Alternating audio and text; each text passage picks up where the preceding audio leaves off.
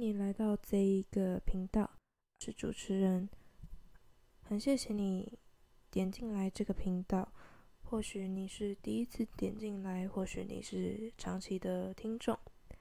嗯，这个频道是在诉说一个人对另一个人，因为迫于关系、迫于角色、迫于身份，所以嗯，只能用 podcast 的方式，像是写信分享每一封信中的故事。或许对。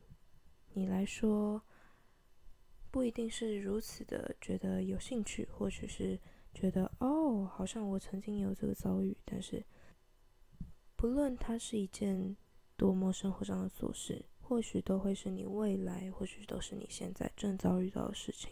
与其说我们像是主持人与观众的互动，好了，嗯，更像是一种分享的观念。我曾经发生过的事情，我希望给更多人知道，或者是你曾经发生过的事情，你也愿意跟我分享。或许你现在并不觉得很多琐事是你正遭遇到的，但是在这个现实生活当中，其实很多事情都会重复，很多事情都会有所改变。或许你觉得你一定这辈子都不会遇到，但或许你明天就遇到。像是更像是一种获取更多人的经验，获取更多人的想法，来选择自己的事情。它不是一个很严肃的频道，但是它是一个会让你觉得心情可能或许比较平稳，或许让你可以更有感触，或者让你更能用心生活的一个频道。这一封信呢？像是给你，像是给你的朋友，像是给你的家人，或许这是很多你想要对他们说的话，但是你没有办法说出口。